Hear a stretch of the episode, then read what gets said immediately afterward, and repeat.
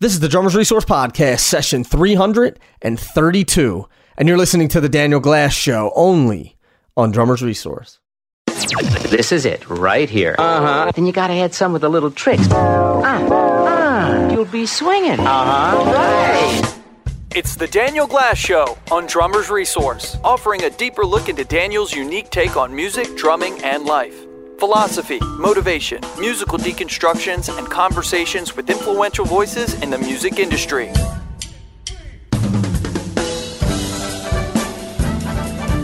Hey everybody, Daniel Glass back for another episode of the Daniel Glass Show here on the Drummers Resource Podcasting Network.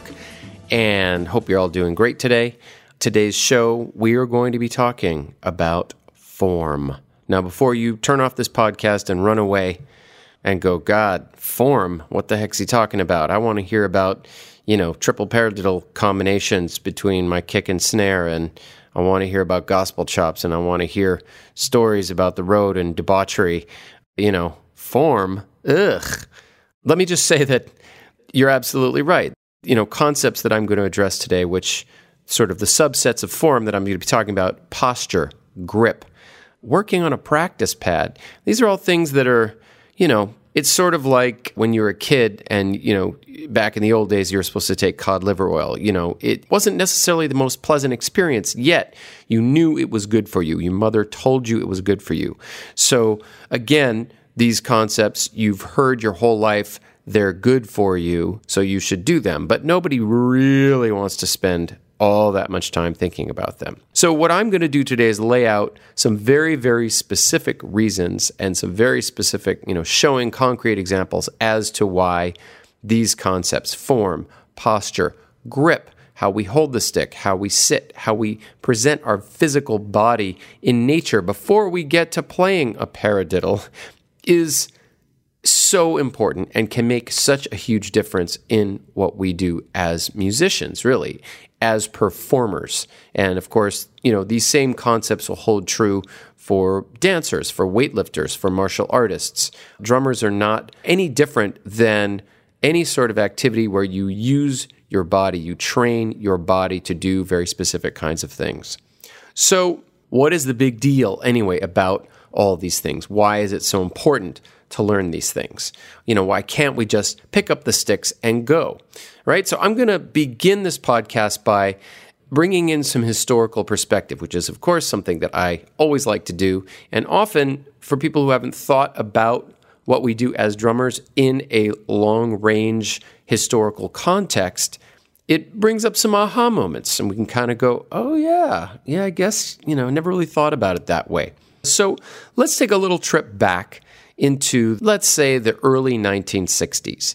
Now, prior to the 1960s, the way that music was made, the way that drummers learned in order to make music was that eh, there was sort of what Steve Smith Steve, Steve and I have had a lot of conversations about this. Obviously, you know, Steve is a big student of history, like myself. And a few years ago, he and I worked on this project, The Roots of Rock Drumming, together, and we really philosophically chewed on a lot of interesting concepts. And one of the concepts that that Steve brought out is that the way that we used to learn, in, in essence, what we do as drummers, we are craftspeople, right? In other words, if you want to be a great cabinet maker, the best way to learn to do that is to go study with a master cabinet maker and apprentice yourself. If you want to be a great sushi chef, you have to apprentice yourself, which means you go to this person, you humble yourself. Whatever you think you know or you don't know, you sort of take a leap of faith that this person is called a master because they've spent years developing this craft. And you're going to say, all right, I'm going to put what I think is the way to do this aside and learn what this person has to teach me. And ideally, eventually, the student, the apprentice, evolves, goes out into the world, takes what they've learned, does it their own way, and becomes the master. But when you are the apprentice, what you're often working on is form. Traditionally, back in the day, most drum students learned from their teachers and then taught their students in this manner the process of education. You would go to a teacher and you would study. You'd go to a school, you would study. And everyone sort of did it in the same way. They worked on a pad, they worked on developing hand technique, they worked on rudiments. They worked on developing consistency in their playing, a sound. And generally, if you wanted to progress to jazz or later in the 1950s to rock, you still had to go through these fundamental steps. You had to learn your rudiments, you had to learn classical training. It was a very sort of formalized way of study, and everyone agreed this is the way to do it, for better or for worse. Now, of course, you, you had certain students that had more aptitude, that worked harder, and developed and became, you know, the greats. Everybody else was everybody else, kind of like it is today. You know, some people truly become masters, and most other people, most of the rest of us, we just get to whatever level we get to, and it's not really necessarily our highest priority, et cetera, et cetera. Anyway, introducing the dawn of rock and roll. Now, what happens in the dawn of rock and roll is that something influences that master apprentice relationship. First of all, again, I'm putting no value judgments on this, but what happens is rock becomes popular, and rock is a very populist kind of a music. For the first time, young people, and there was this new generation in the 1950s and 60s called the baby boom generation, and they saw music as something that you didn't need to go through these formal steps to get there, beginning with people like Elvis and Buddy Holly, Chuck Berry, Bo Diddley, moving up to the Beatles, say in the you know the British invasion 1960s. Kids are seeing these artists who are now writing their own songs, playing their own parts on the record. It was a very different way than it had been in the past. Before you would have an artist, they would say sing the song, and then you'd have musicians, and they were trained as musicians. They would perform the song, and the arrangement would be done by a trained arranger who would arrange the song. And there were all these divisions of labor. Now, with the advent of rock and roll, anybody can do this. And that's very exciting because it opened the doors.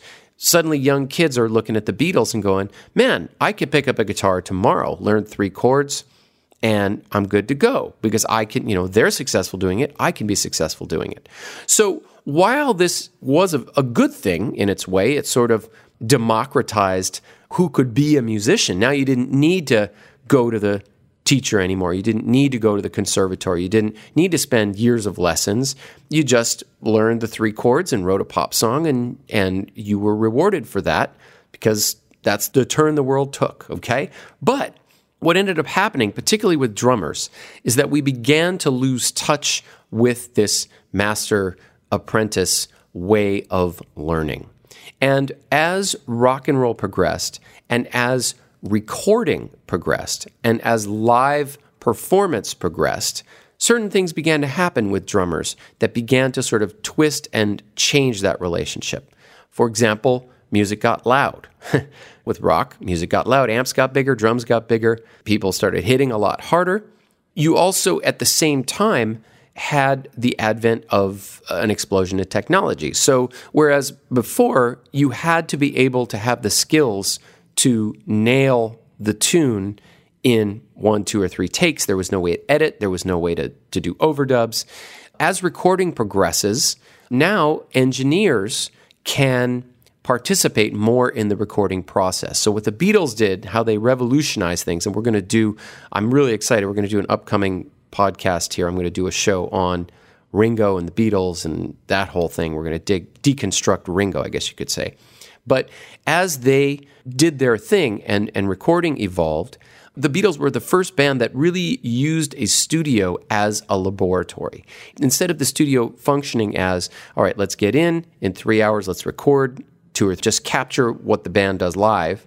Now we're the biggest band in the world. We have an unlimited budget and we don't want to tour anymore. So we're going to go in the studio and we're just going to take our time and we're going to start messing with everything. And so the Beatles pioneer and invent a lot of these techniques, overdubbing and things like that, even with very primitive uh, recording materials that they had.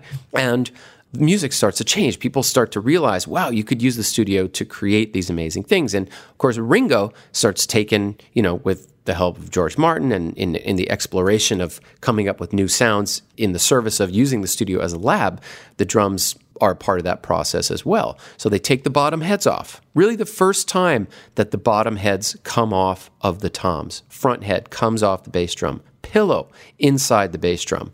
Ringo, they went for this very muffled, kind of dead, thuddy sound, which, by the way, would become the drum sound that was used in the 1970s. Towels go onto the toms.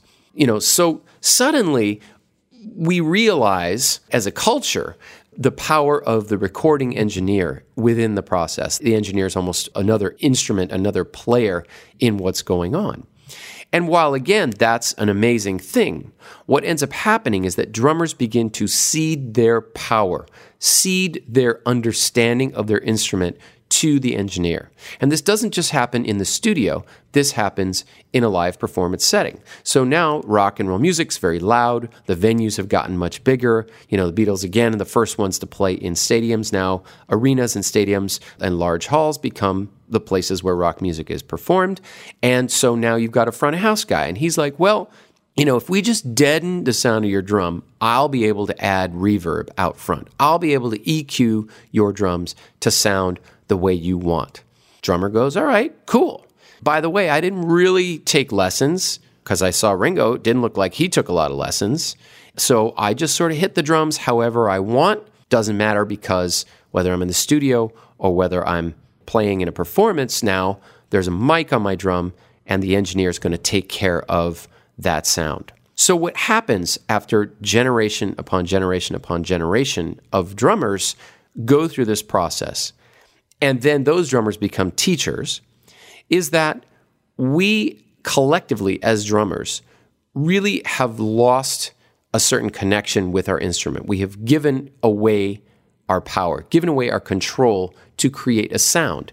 In the olden days, it was necessary for a drummer to know how to tune, for a drummer to know how to hit with a certain amount of consistency to either fill up a room where there was no microphones or play more dynamically because other instruments had no amplification and they would be blown away by the loudness of the drums. And you had to have some control over your form, over your grip, over how you played. You had to know how to play dynamically.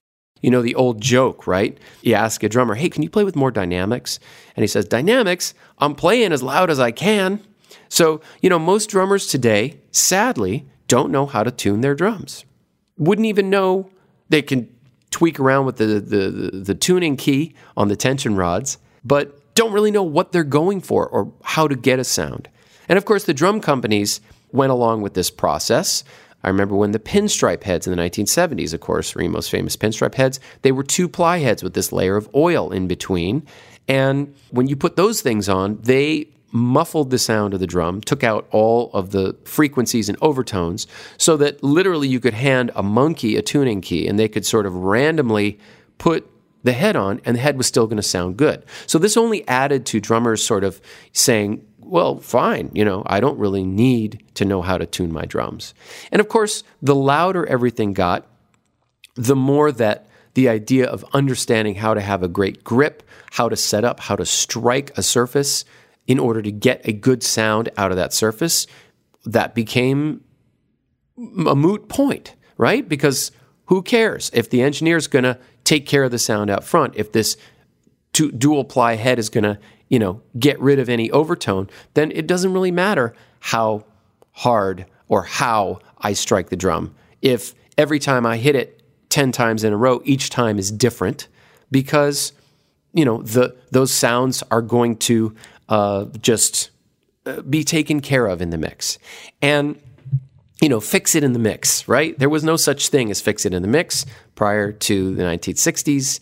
And by the time we get to the 70s, it becomes all about fix it in the mix. Now, a lot of drummers still go either get lucky or seek out the information to be able to create a great sound.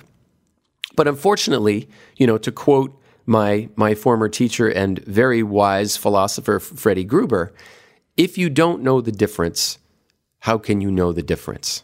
Right? And what that really means is if you don't know what you're going for, how can you know what to do to get there if you don't know where there is? Right? So here's the situation that we that we are faced with today. When a drummer, say a drummer goes for lessons, more than likely they, he doesn't work on grip maybe shows you, well, this is how you hold the sticks. But there's not much more conversation beyond that. More than likely, the drummer immediately goes to a drum set, not a practice pad. And immediately, what, what we're working on in lessons is you know, here's how you play a rock groove. Here's how you play a jazz groove. Here's how you play a Latin groove. Here's how you play these kinds of chops. And we go right to four limb coordination and all of that. And nary a thought is given to form. Now, I understand that in many cases, teachers are trying to keep their students entertained. And so, well, gosh, if we sit there and here's how you hold the stick and a pad and, you know, this kind of stuff, uh, it's, you know, the kid's going to get bored. This is the great fear of drum teachers today. Or, well, how can I keep my student entertained because they can find all this stuff on YouTube? And what am I going to do as a teacher that will separate me so that they don't just watch free videos and, you know, learn the drums that way? So, you know, th- this is sort of the world that we live in. And it's really sad because I think that drummers do themselves a disservice or we have really lost something by kind of losing touch with this art form. And again, you know, I, I invoke Freddie a lot in my own teaching with my students and when I, you know, discuss his uh, Im- impact on me. Uh, but I really feel that when I went to, to Freddie, it was like going to Planet Yoda.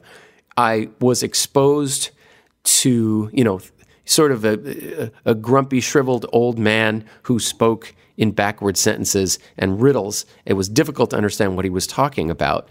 Uh, but you know, going to this crazy planet, which was his house out in Tarzana, California, uh, for my lessons and spending hours there, sort of disappearing into this very strange world of Freddie. He was an older, single bachelor guy who'd never really had a normal domestic existence, shall we say? So you know, it. I didn't know what was happening, but at the same time, what I was learning from him was sort of a reconnection to what I, I, like to call the dark arts, even though they're not dark, they're they're light. But it's sort of the way Luke Skywalker, you know, went to Planet Yoda, didn't know what the hell was going on. Uh, he had no choice; he was on the run, right from the from the Empire. But what he learned on Planet Yoda was, you know, about the Force, an ancient sort of uh, concept that had been lost. And this is sort of, as a teacher, what I aim to reintroduce to my students because through my work with Freddie and and Bruce Becker and and um, you know really looking at a lot of these issues and of course through history and you know my own way of, of taking this material I am very thrilled when I'm able to sort of reintroduce this big picture way of thinking to my students. So you might ask why, right? Why is it important to talk about these issues. Why do you make such a big deal out of this, Daniel? You know, and I would answer with a very simple analogy. And that is that that drum beat that we all learn when we sit down to play, right? Oomph, tat, oomph, cat, oomph. Your most basic rock beat, as it were. It's pretty much the first thing anybody learns at their very first lesson on the drum set.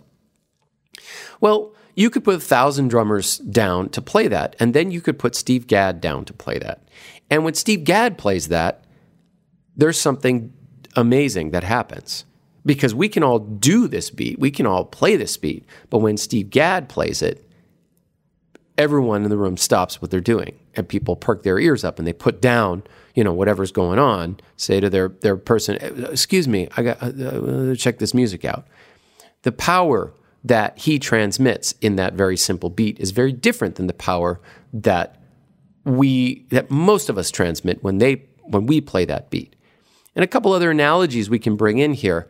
You know, you guys all remember the Peanuts cartoons when you're a kid, the Christmas special and the Great Pumpkin and uh, Snoopy Come Home. And of course, you know, when Snoopy is the featured person and he hears adults talk, you know, they sound they sound like they have cotton in their mouth, and no one can really. I guess when anybody, when anybody, when any of the kids hear the adults talk, the adults don't make any sense, and I think that's that's the difference. Is that when Steve Gadd speaks, he speaks with the clarity of Abraham Lincoln. He speaks with the clarity of a Shakespearean orator. The words he uses cut right to the chase. You understand exactly what he's saying, and it affects you deeply. And when most of the rest of us talk, it's like, you know, if you don't have a sense of grip, if you don't have a sense of posture, a sense of form, then it's like the blind leading the blind down a blind alley. No one's in charge. Everything is going in 10 different directions. And so when most drummers play, what we hear is a sentence that starts in French and the middle of it's in Chinese and the ending of it is in Greek. And therefore, we may understand what they're trying to say, but it doesn't impact us. And I think that simple analogy really kind of talks about the importance of form. So while we're talking about form, um, I want to you know read a couple of quotes. I think quotes are a really terrific way to um, you know sort of think about these things in a greater sense and and uh, sort of use analogies. Um, and uh, when we're talking about drumming, of course, and we're talking about form, uh, athletics is something that naturally comes to mind, or training, um, because that is what we are doing. Essentially, you know, like I said, drummers, martial artists, dancers, um, and athletes are all doing the same thing. You're getting your body to be in service of something towards a particular goal. So, you know, I, have I've found this one article, just punched in a few things, uh, and I found an article uh, on a website called Loving Fit. And it's written by a woman named Tatiana. It's called The Critical Importance of the Proper Exercise Form. So I thought, okay, form. So I'm just going to read you a few quotes from this article, and they are absolutely applicable. She's talking about athletics, but it's absolutely applicable to drumming. Proper form is always more important than speed. Proper form of every exercise is the key to training success. The more proper your form is, the more effective your workout will be and the faster that your body will transform. Again, it's a very simple thought, but it's a very profound thought. And I like to use the analogy. You know, people talk a lot about uh, Malcolm Gladwell and his idea that, you know, mastery is about 10,000 hours. And if you do 10,000 hours, that's what most people do who master whatever it is that they're seeking to master. But if you don't have good form, you could do 10,000 hours and walk away with nothing. And again, this is the, the classic case of, and we've all done this, you go into your practice room and you end up goofing around and jamming and doing a little of this and a little of that and a little of these exercises out of this book and that and whatnot.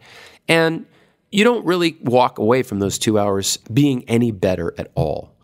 So, you know, I did a podcast earlier in, in Drummer's Resource, which is a session 184, where I talk about deliberate practice. And I really get into the concept of practice and how we can really streamline our practice to, again, think not so much about physical form, which is what I'm talking about here, but talking about how to think about what it is we're practicing and how to break things down so that we can truly develop and take ourselves, you know, to that quote unquote uh, next level, which, you know, everybody promises the next level and few really deliver in terms of what they're talking about. But I, I really believe that, you know, what Freddie taught, although he didn't use the term deliberate practice, an incredibly magical way to go about approaching and understanding the learning process. Again, I talk about that a lot, so go check out session 184 here on Drummer's Resource Deliberate Practice.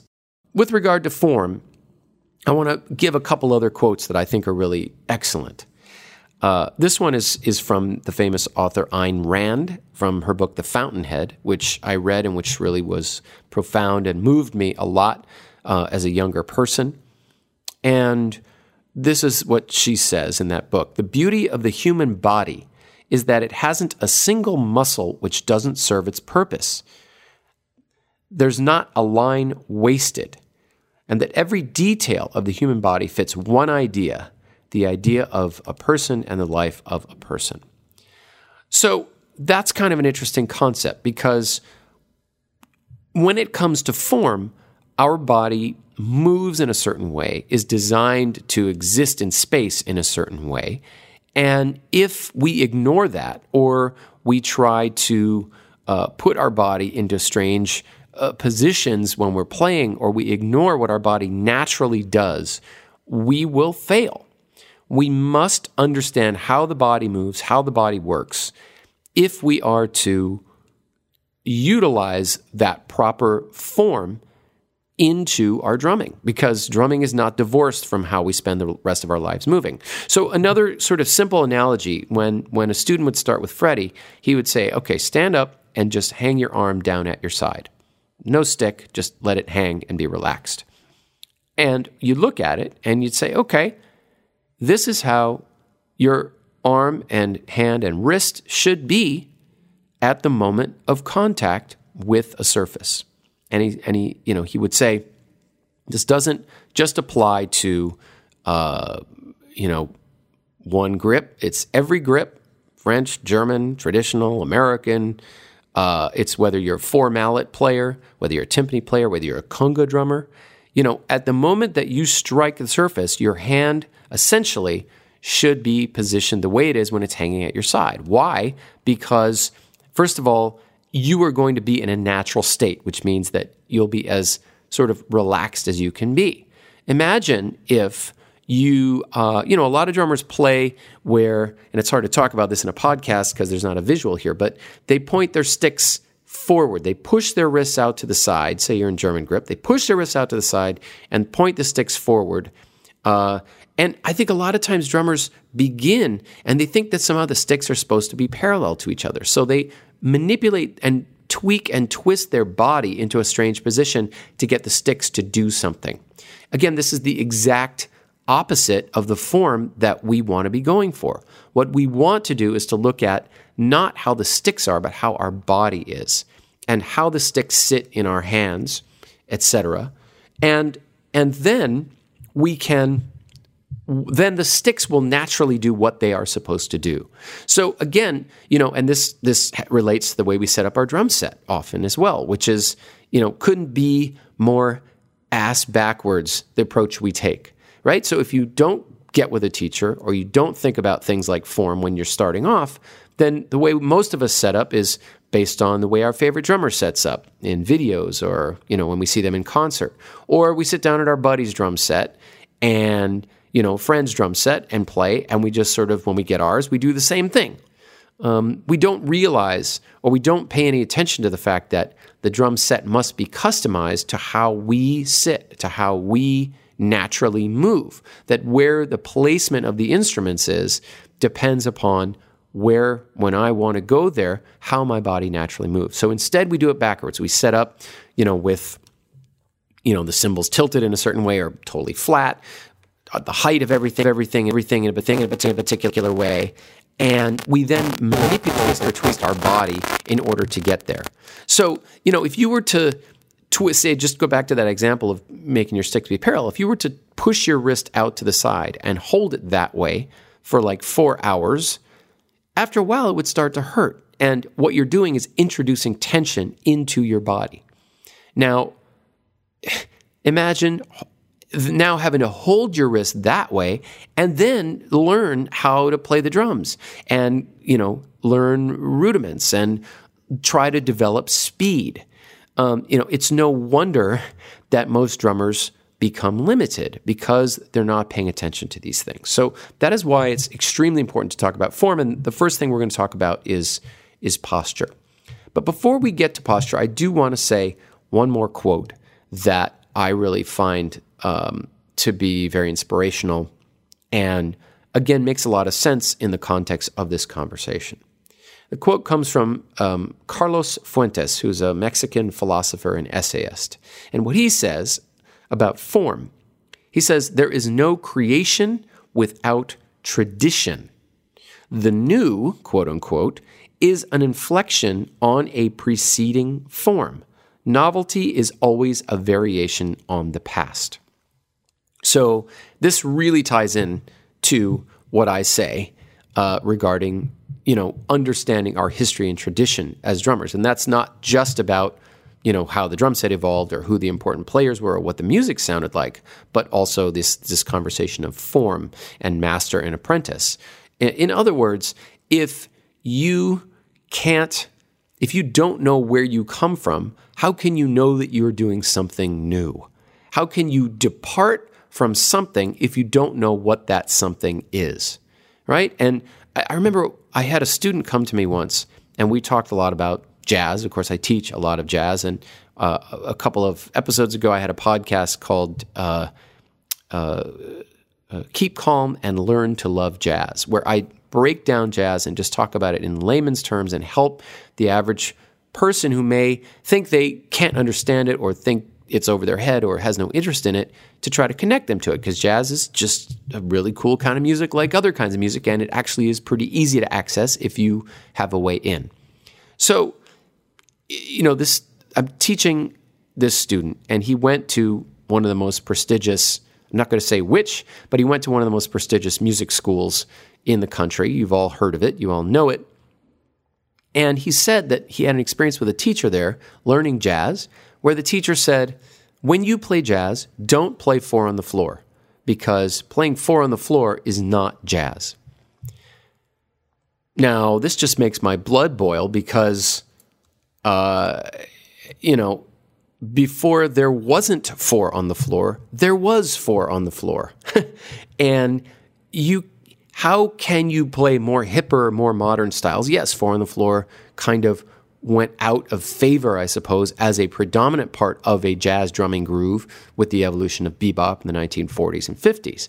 But that said, every great bebop drummer, from Max Roach to Elvin Jones to Tony Williams, understood and knew the, what four on the floor was and how to play it and utilized it in their drumming.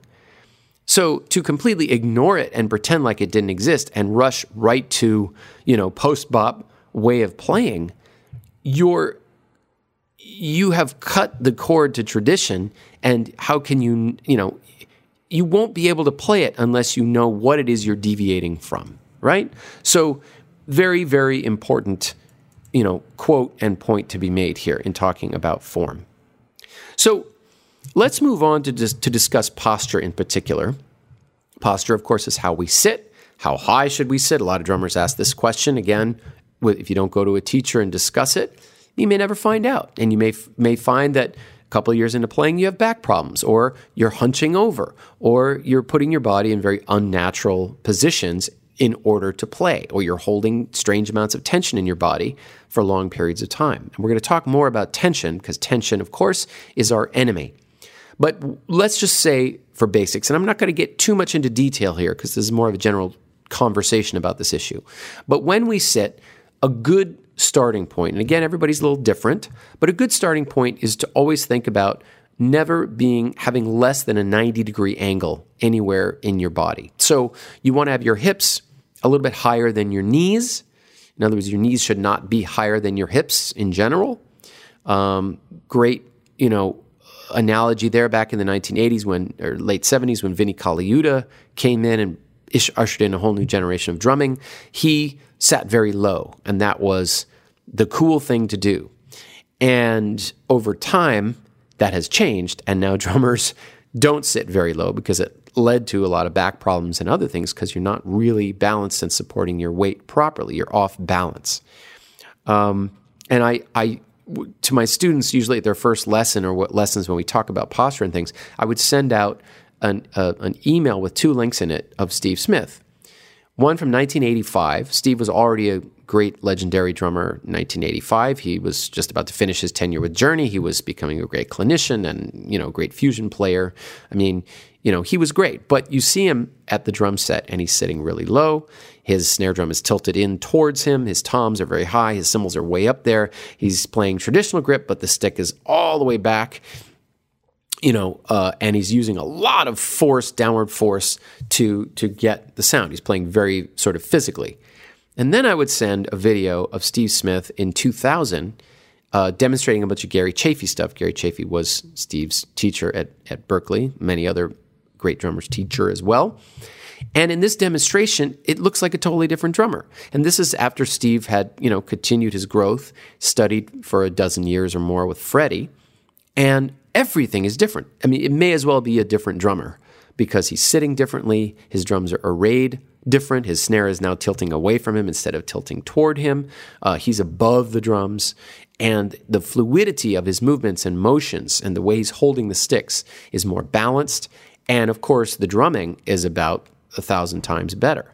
Not that Steve wasn't a great drummer in 85, but he, you know, it, we all have seen what a master he is. And, you know, the way that a great drummer with great form moves around the drum set and what they're able to achieve and the speed they're able to uh, to to achieve. Um, that's what it's all about. That's the reason to think about form. We can't just skip this process, okay? And we, so we, you know, and by saying skip this process, that means we have to think about how we're sitting. What is our posture? So in our conversation of posture, let me add um, another uh, piece of this, which is the pelvis. Now, the pelvis is that region of our, you know, midsection that goes from sort of the bottom of our waist to the top of our legs. And the, the pelvis is like other joints, like your elbow or your wrist, it is a movable, bendable, uh, adjustable part of our body.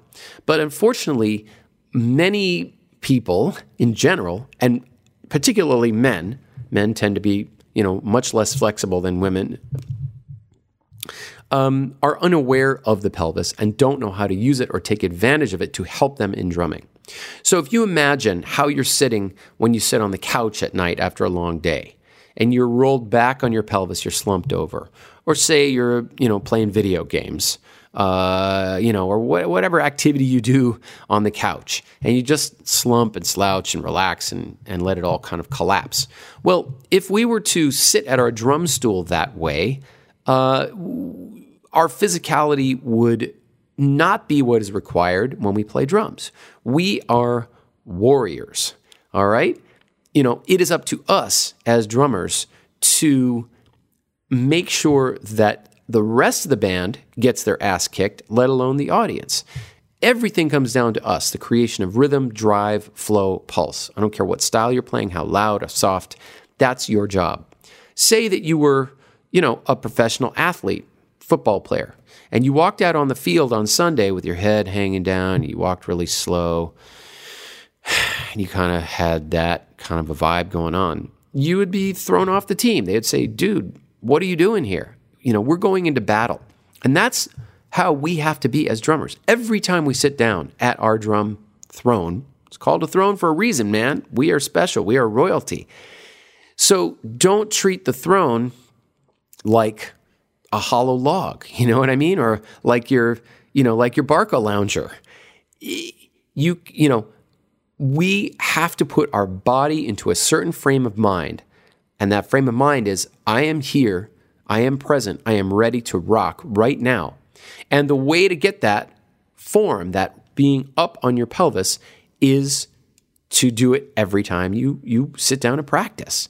So you, you know, not practicing one way and then hoping that something else happens on on the gig. You know, and yeah, adrenaline is always there, but it isn't shouldn't just be about adrenaline. It's about preparation, it's about, you know, consistency and it's about having great form. Okay? So our our body positioning really affects what our music will sound like. And I work a lot with my students on th- beginning to learn about how they sit, how their pelvis is involved with what's going on, and how they need to become aware of that because a lot of people really are not in touch with that. And I have exercises I do to help work the pelvis through its range of motion and to just uh, think about you know body positioning. Now, to continue this conversation of the pelvis, we can really use the pelvis to our advantage. It's not only there as a means to get us set up to be ready to go to battle, right? Um, it can affect our groove. And this is something that I never really thought about. Uh, but again, Freddie introduced some ideas, and now I really think about these things. Now, what's interesting is if you watch a lot of drummers, say they go to move to a tom or they go up to crash a cymbal. So they're going forward, okay? What happens though is that as their arm goes forward, their body goes backward. You know what I mean? So as you're it's sort of like as you reach forward, you're counterbalancing your weight by moving your body backward.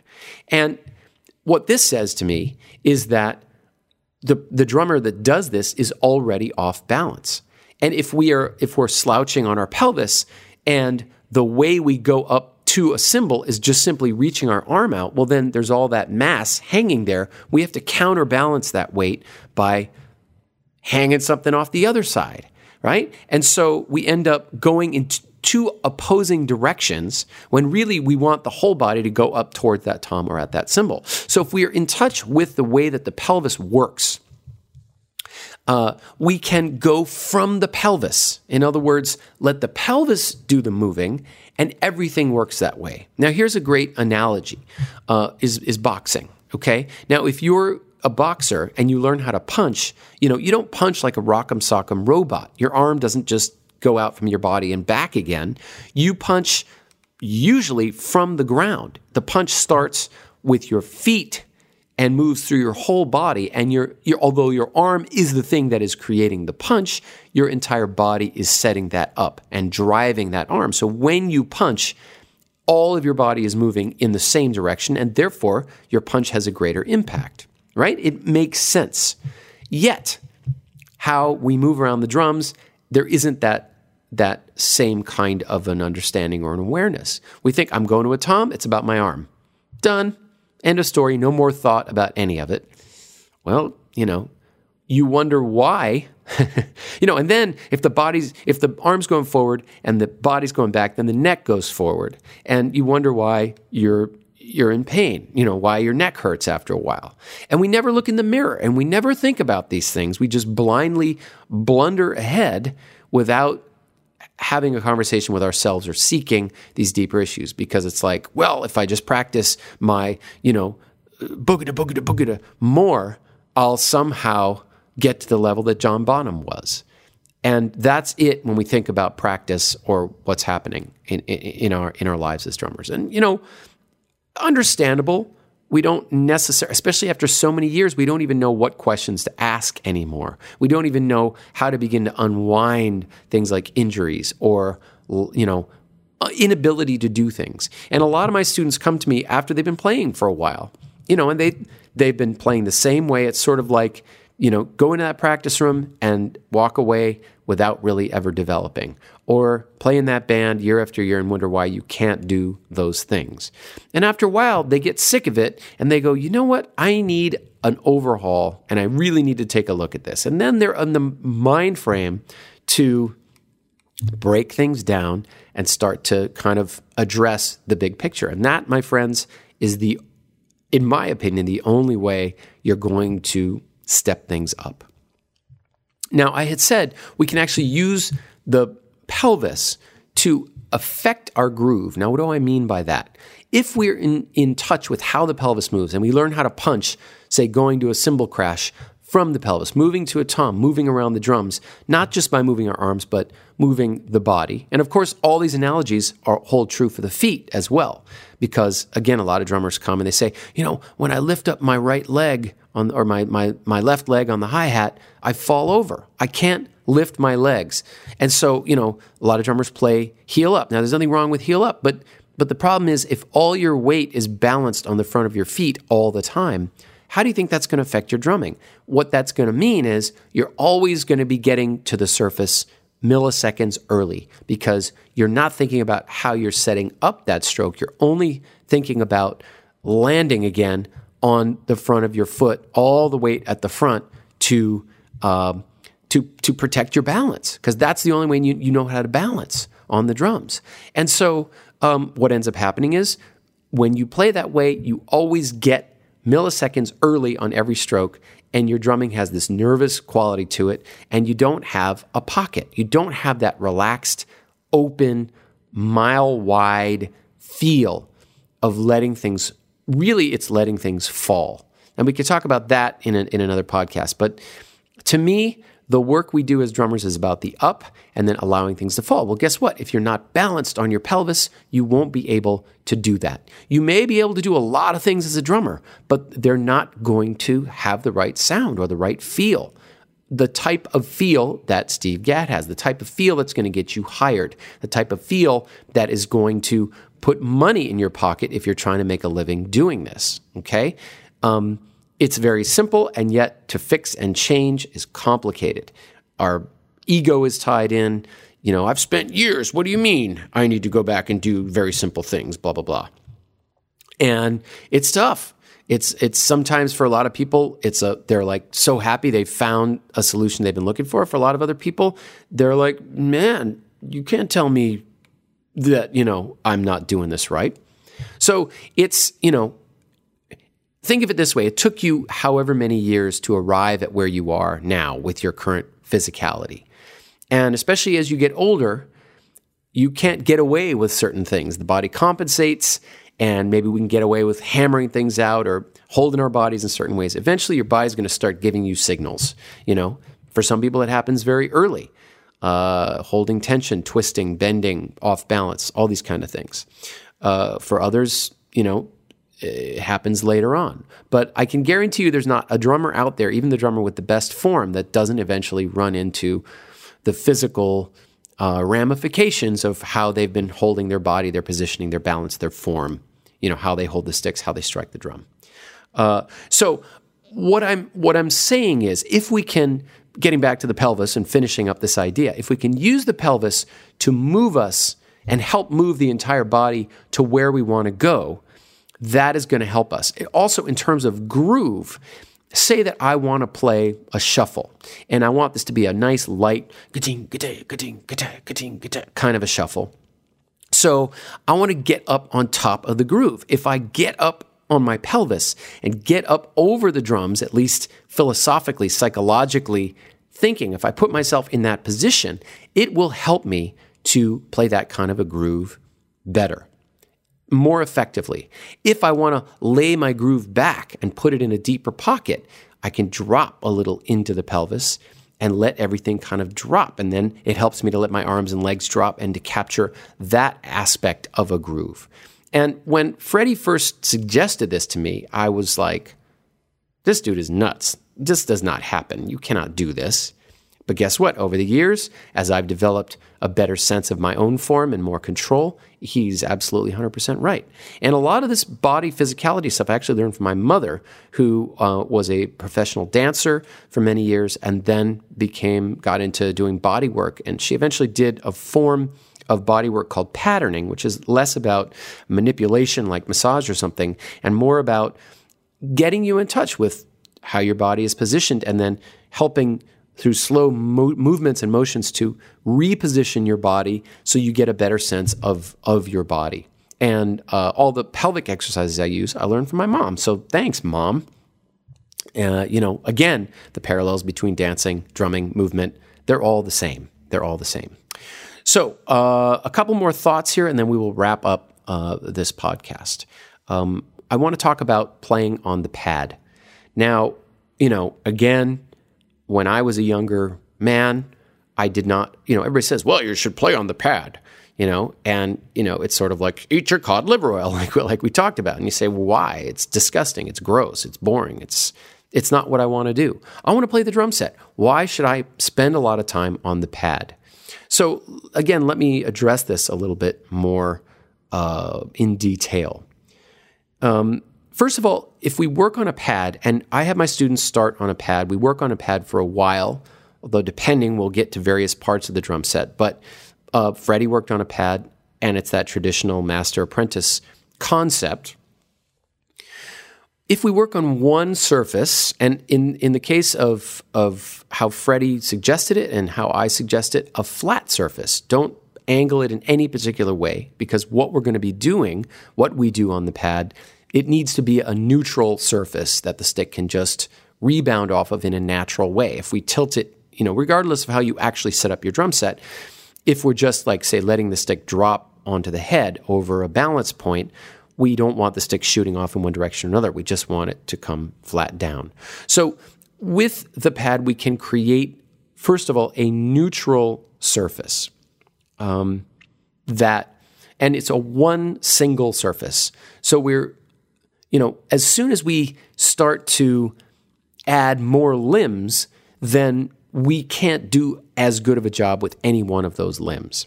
And so, you know, the benefit of a pad in that sense is one surface, one idea, get focused, like deliberate practice, break things down into small pieces and master those as you are on the way to developing, uh, you know, something more sophisticated. Um, I think another aspect of the of that's important about the pad related to things like balance and posture is that we can really begin to get a sense of what it means to you know, how high should the snare drum be? Well, once we're sitting properly at the right height on our throne and our, we've worked on our pelvis and our posture, now our body is in a comfortable and balanced place to start hitting things. So once we're there, if we just have one flat neutral thing in front of us, we can decide how high or low it should be in order to work comfortably with how our body naturally is, right? So you know, again, before we, we hit cymbals which move and are at angles, and drums are at different angles, and things are at different heights, uh, and feet, you know, let's just have this one neutral surface. Um, pad work also has to do with creating clarity, consistency, and articulation of sound. Now, any student of mine knows I use these words over and over and over again clarity, consistency, articulation. And I think I don't need to explain what I mean by these, but you know, talking again about Steve Gadd as a great orator or as an Abraham Lincoln of drums, that what his his words, his intentions are absolutely crystal clear and powerful. There is a great sense of clarity, consistency, and articulation there. Somebody like Charlie Watts, though, you could make the same case. It seems like it's all sloppy, seems like the time is wavering, yet what Charlie Watts does is he speaks with very clear, consistent way of drumming. It isn't technically advanced, Ringo, not technically advanced, yet we get what they're saying. There is a consistency, a clarity, and an articulation. And go ahead, try to play like Charlie Watts. You may play the same part. I guarantee you, it ain't easy to make the groove feel the way that it does when he plays. Ask anybody who's in a Rolling Stones tribute band. I've seen a lot of bad ones. Most of them are bad. Why? Because you can dress up like Charlie Watts. You can get the same drum set. You can, you know, do the same groovy thing where you don't play one of the eighth notes on your hi hat on two and four. You know, you can imitate, but few can capture the essence. Why? Because it's about the form. How do you capture, you know, the form, his particular way of speaking? And I should say that, you know, there are lots of great drummers out there that have developed their form and do have a great sense of clarity, consistency, and articulation without going to teachers. So it isn't only what I'm saying about going to teachers, but I think there is there needs to be an awareness uh, of form and development of form in, if we're going to say something behind the drums. And I think someone like Charlie Watts, obviously he's saying something. People are listening. What he says matters to people. So however he got there he got there and it works. And most of us don't get there, you know, because you can, like I said, that the other thousand guys that play that groove next to Gadd, you see that all the time. And you're like, eh, okay, whatever. He can play. Next, or she can play, you know. Then Gadd. and you're like, oh, this is something unique. So um, I want to talk about clarity, consistency, and articulation of sound. And I'm going to give you guys a, a sonic demonstration right now um, on a an actual practice pad uh, so you can sort of uh, hear what I'm talking about. Now, I have a practice pad here, and I'm going to take the stick and I'm going to clutch it in my hand, and I'm going to strike. Uh, I'm going to strike this pad, and so listen to the sound. Now I'm going to open my hand up into a nice German grip, which is there's a lot less of me on the pad, and listen to this sound. Now, hopefully you can hear this. I can certainly hear it. Closed clutch, open, nice German grip. So even if you can't hear the difference, and who knows, maybe you can, maybe you can't. Um, what's important, you know, when I used to go for lessons with Freddie, we would work on a pad. And I would do the exercise, and the pad sounded like a pad two, three inches thick, piece of rubber, you know, wood on rubber. I, I love, I'm a real feel fanatic, and I think those are great pads for working on practicing because they speak. Because then Freddie would do the same exercise on the pad, and it sounded like he was playing a seven inch deep snare drum. And I'm like, what is this? What is this guy talking about? What? I mean, how's he doing this? Like, it's a pad. How do I have one sound that sounds thin and weak and inconsistent and when he does the same thing, it's huge. So, my point here is that a practice pad is an excellent way to really start to begin to understand creating a sound. I think, again, in the analogy I used at the beginning of this discussion, um, you know, we forgot collectively as drummers how to make a sound. Now, you might say, well, a cymbal's a symbol is a symbol. I hit a cymbal. If I hit it, you know, if I just tap it, it makes a, a sound. If I hit it hard, it, it, you know, it makes a sound. These are loud, ringy things. How do I know what a good sound is? Well, good question, right? Because I think a lot of times drummers end up bashing away and they have no idea if they're creating a good sound or not. And for a lot of us, the first time we realize that we're not creating a good sound is when we go into a recording studio and we realize that, like, every time we hit the snare drum, we're hitting it a different way. Different overtones happen. It sounds different, or our time isn't exactly there, or the toms i'm playing a fill and it, i think it sounds great in my mind but the microphones which don't lie pick it up in a totally different way and we then begin to listen say, shoot, my sound, how do I get that sound? So, a great way to develop your sound without ever having to worry about what it's going to sound like on the drum set is to work on the pad. The pad can speak, and it is amazing what the pad will tell you about the clarity, consistency, and articulation of what you are producing. And this is another reason why form in the, the you know in the form of holding the stick, setting up, and how we either strike the drum or allow the stick to fall on the drum to create a tap.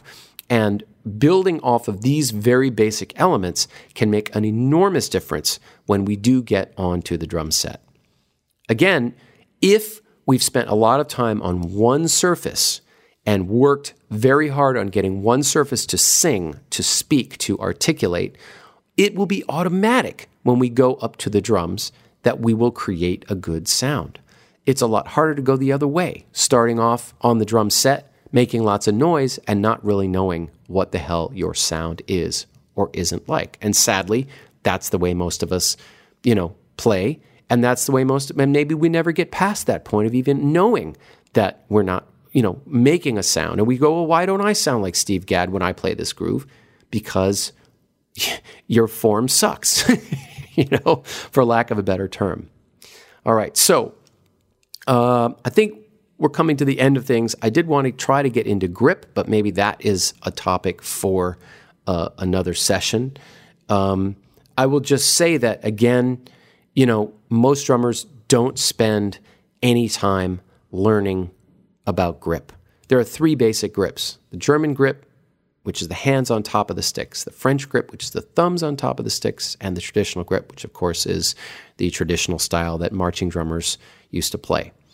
These grips didn't just materialize yesterday, they have been developed over now centuries, uh, and people were paying an awful lot of attention to how you hold the sticks in these ways, how you strike the drum in these ways to benefit you, to allow you to play relaxed, to play with speed, to play with a natural form in terms of how your arms and hands are positioned. And a lot of thought and you know has gone into this over generation upon generation upon generation. We cannot presume that if we simply pick up a pair of sticks and start playing this kind of groove or that kind of groove, which is again how most people take lessons these days, we cannot presume that we are going to make a good sound, nor will we make a consistent sound. You know, so I've had drummers come and I say, "Well, play a little for me." So they they, they play a, a shuffle. When they play a shuffle, they twist and tweak their hands this way. When they play a rock groove, they twist and tweak their hand that way, and the stick's in their hand and it's not in their hand, and it's it's loose in their hand on one side, on the other side, it's clutched in their hand like a claw. What are you doing? How do you expect to have a consistent sound when you have no idea the elements and basics of your grip, right? So, you know, the form as it relates to grip and I, by the way, dislike the term grip because it implies that we are supposed to clutch the stick like a club. The reality is that the less of us touching the stick, the better. The more that we can, through very subtle movements and very sort of um, focused ways of, of holding the stick, the more we are in touch with that and the more consistent we are with that, the more we will get out of what we're trying to do. More bang for the buck, I like to say. And I always tell my students a grip is a grip is a grip. In other words, if you learn a German grip properly, you learn a French grip properly, there is no reason for you to use other grips, you know, or to change how you use these grips depending on how fast you're playing, how slow you're playing, how soft, how loud. That's not what it's about. It's about use the generations of technology and master apprenticeship evolution that went into the creation of these grips. And of course, I should include the American grip now, which is something that Dom Famularo and, and other guys talk about, um, which is sort of a hybrid. And there are hybrids and things. But the principles, the physical principles, the physics involved here really come from a long line of tradition. And it's important for us to tap into that. Otherwise, you know, as Freddie would say, how do you know the difference if you don't know the difference? And, you know, a lot of you out there may have listened to this entire podcast and gone, oh, this guy's full of crap. You know, come on. I've been playing all these years and I do great job. Great. You know, maybe you do. Maybe you don't. it's hard to know. But uh, what I know is that most of my students that come to me have been playing for a while. They're unhappy with fundamental issues. They're good drummers, but they are unaware of a lot of these issues that I'm talking about. And it's about lifting the veil, revealing the dark arts, as it were, and, you know, tapping into our history and evolution and these traditions to create clarity, consistency, and articulation. And that must be done at a fundamental level. But what, you know, the, the reverse, and then people say, well, God, you mean I got to throw away everything I've ever learned? No. What you have to do is start slowly, tear everything away, get back to what is the grip? What are the fundamentals of the grip? Where do you, how do you hold the stick in this particular grip? What's the balance point? What's the fulcrum? Let's get to know the pad. Let's get to know our hands. Let's do some very slow exercises to begin to, de- to, to develop a true basis, a true understanding of why a grip is a grip is a grip and how we don't need to change it every two seconds because, again, we're starting a sentence in one language and finishing it in another if we do that. And it's not clear. It was not clear what we're doing. Okay? So I'm going to leave it at that. I've had a great time today talking about this conversation. I love talking about this stuff. I'm kind of a freak for technique and love discussing it. And, you know, the way I teach is not the way everyone teaches. There are lots of ways to get to the same conclusion. But what I always like to say is the physics are the physics. Physics, you know, getting a stick to do what you want it to do for the least amount of effort on your part generally there's really only one way to do that as you you know or the principles are the same what the, the hinges are and the levers and the release mechanisms and things like that so um, i welcome your comments i welcome your thoughts i welcome your criticisms your feedback um, you know be in touch and uh, of course you can always follow me on my Daniel Glass Drummer Author Educator page on Facebook. I post a lot of great videos there and lots of talking about philosophical elements like this. Uh, and uh, I hope you uh, took something cool away from this. Thanks, keep swinging, and we will see you next time on The Daniel Glass Show.